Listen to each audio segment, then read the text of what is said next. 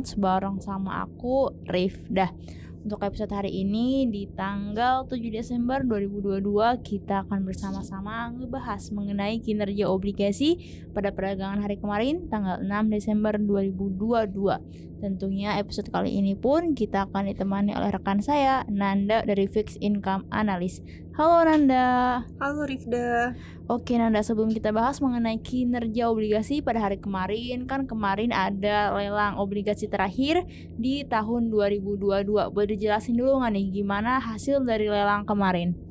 Oke, dari hasil lelang kemarin yang merupakan lelang terakhir di tahun ini ya, dari total penawaran yang masuk sebesar 27,6 triliun, pemerintah menyerap 15,5 triliun dan di tengah sikap wait and see pelaku pasar menjelang Fed meeting juga uh, membuat investor ini sedang percaya diri atau optimis ya dengan lelang terakhir kemarin karena dilihat dari incoming bids-nya sebesar 27,6 triliun atau sebesar 1,84 kali dari target indikatif yang sebesar 15 triliun seperti itu.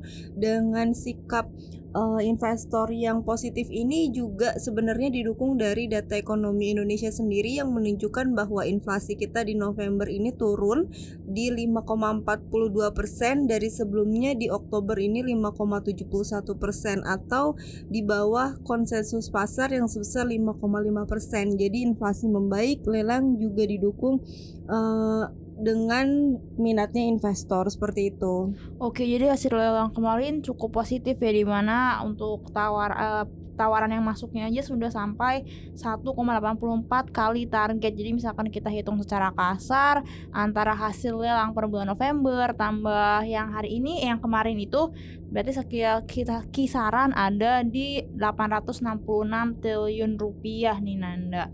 Oke, untuk selanjutnya nih kita bahas mengenai kinerja obligasi pada hari kemarin itu kinerjanya ditutup menguatkah seiring dengan lelang yang hasilnya cukup positif? Oke, jadi untuk kinerja dari pasar obligasi kita sendiri ternyata masih mengalami pelemahan sebesar 0,13 persen. Ini didukung dari The Fed sendiri yang pekan depan ini akan e, berpotensi untuk menaikkan tingkat suku bunganya. Sedangkan dari sisi volume memang terbantu dengan adanya lelang. Volume di obligasi pemerintah tercatat naik sebesar 24 triliun karena sebelumnya ada di 10 triliun.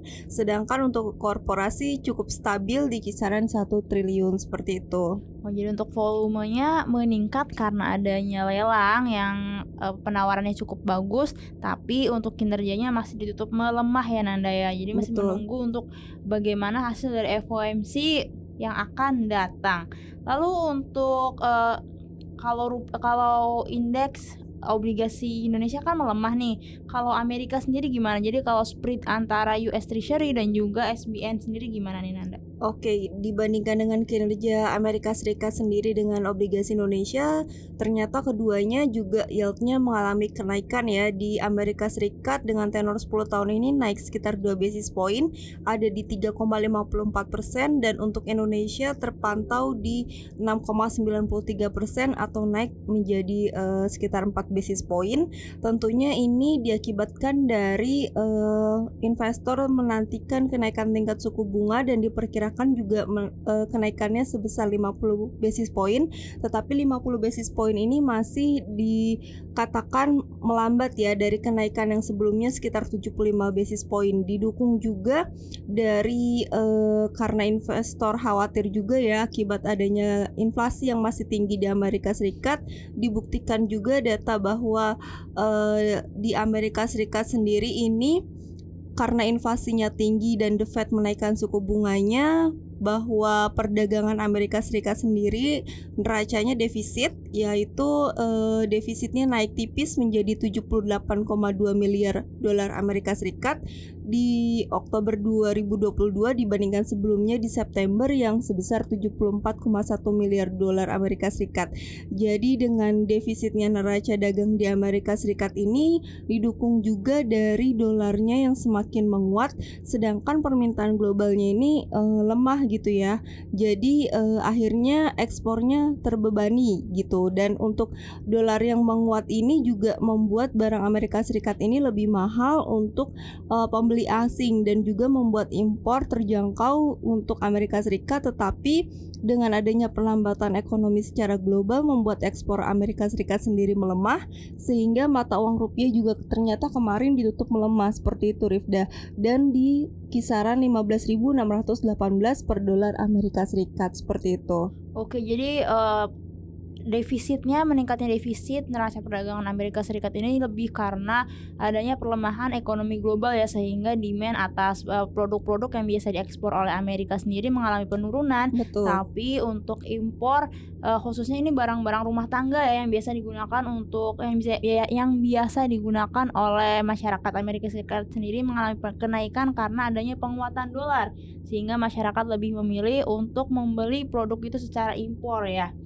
Oke, lanjut untuk uh, bahas mengenai seri benchmark nih Nanda yaitu dengan tenor 5, 10, 15 dan juga 20 tahun di tengah pelemahan kinerja obligasi apakah seri benchmark juga mengalami pelemahan kinerja?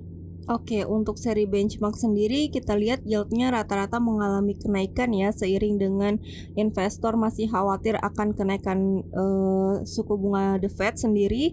Terlihat dari FR90 kenaikannya 2 basis point atau yieldnya sekarang ada di 6,15%. Untuk FR91 kenaikannya sebesar 4 basis point dan posisi yieldnya sekarang ada di 6,93%. Untuk FR93 dengan tenor 15 tahun yieldnya mengalami kenaikan sebesar 31 basis point atau ada di 7,01 persen dan untuk FR92 yieldnya ada di 7,09 persen atau mengalami kenaikan 7 basis point. Dan untuk seri benchmark sendiri yang mengalami kenaikan yield ternyata untuk SBN dalam denominasi USD Indon 26 yieldnya juga mengalami kenaikan sebesar 5 basis point menjadi yieldnya di 4,60 persen sedangkan 46 yieldnya ada di 5,44 4% atau mengalami kenaikan juga sekitar 5 basis point seperti itu. Oke, jadi untuk uh, kinerja dari seri benchmarknya sendiri cukup uh, sebanding ya dengan kinerja dari indeks return atau composite bond indexnya itu semuanya mengalami penurunan dan juga penaik kenaikan yield walaupun itu tenor 5, 10, 15 ataupun 20 tahun. Oke nih Nanda, berdasarkan yang sudah kita sampaikan sebelumnya mengenai defisitnya neraca perdagangan Amerika, menguatnya dolar dan juga e, meningkatnya transaksi obligasi karena adanya lelang. Ini gimana nih pandangan kamu mengenai kinerja obligasi kita untuk selanjutnya? Oke, untuk selanjutnya dari rupiah sendiri diprediksi masih fluktuatif ya, e, karena penguatan indeks dolar Amerika Serikat sekarang juga menguat sebesar 0,08 persen, jadi diperkirakan rupiah bergerak di kisaran 15.410 sampai 15.630. Sedangkan untuk yieldnya akibat adanya invasi di Amerika Serikat yang meningkat, didukung juga dengan penguatan dolar sehingga membuat neraca dagangnya sendiri defisit. Kemudian juga kemarin kondisi Amerika Serikat yang masih ekspansif dari PMI eh, sebesar di atas 50 ini juga menunjukkan bahwa ekonomi Amerika Serikat sendiri masih uh, dikatakan cukup cukup baik, jadi masih ada kemungkinan The Fed akan kembali menaikkan tingkat suku bunganya dan diprediksi sekitar 50 basis point. Tentunya ini uh, membuat yield akan kemungkinan uh, mengalami kenaikan sehingga bergerak di kisaran 6,81% sampai 7,06% untuk di Indonesia sendiri seperti itu. Oke, jadi untuk uh, pandangan dari MCS Research khususnya untuk fixed income-nya sendiri, ini untuk uh, yield surat utang negara atau SUN dengan tenor 10 tahun ini akan diperkirakan bergerak dengan yield 6,81% sampai 7,06%. Adapun untuk pergerakan rupiah sendiri masih cenderung fluktuatif nih kawan Visto sesuai dengan sesuai dengan menguatnya dolar Amerika Serikat dan juga adanya potensi kenaikan dari suku bunga The Fed walaupun tidak seagresif pada bulan-bulan sebelumnya ya Nanda ya. Betul.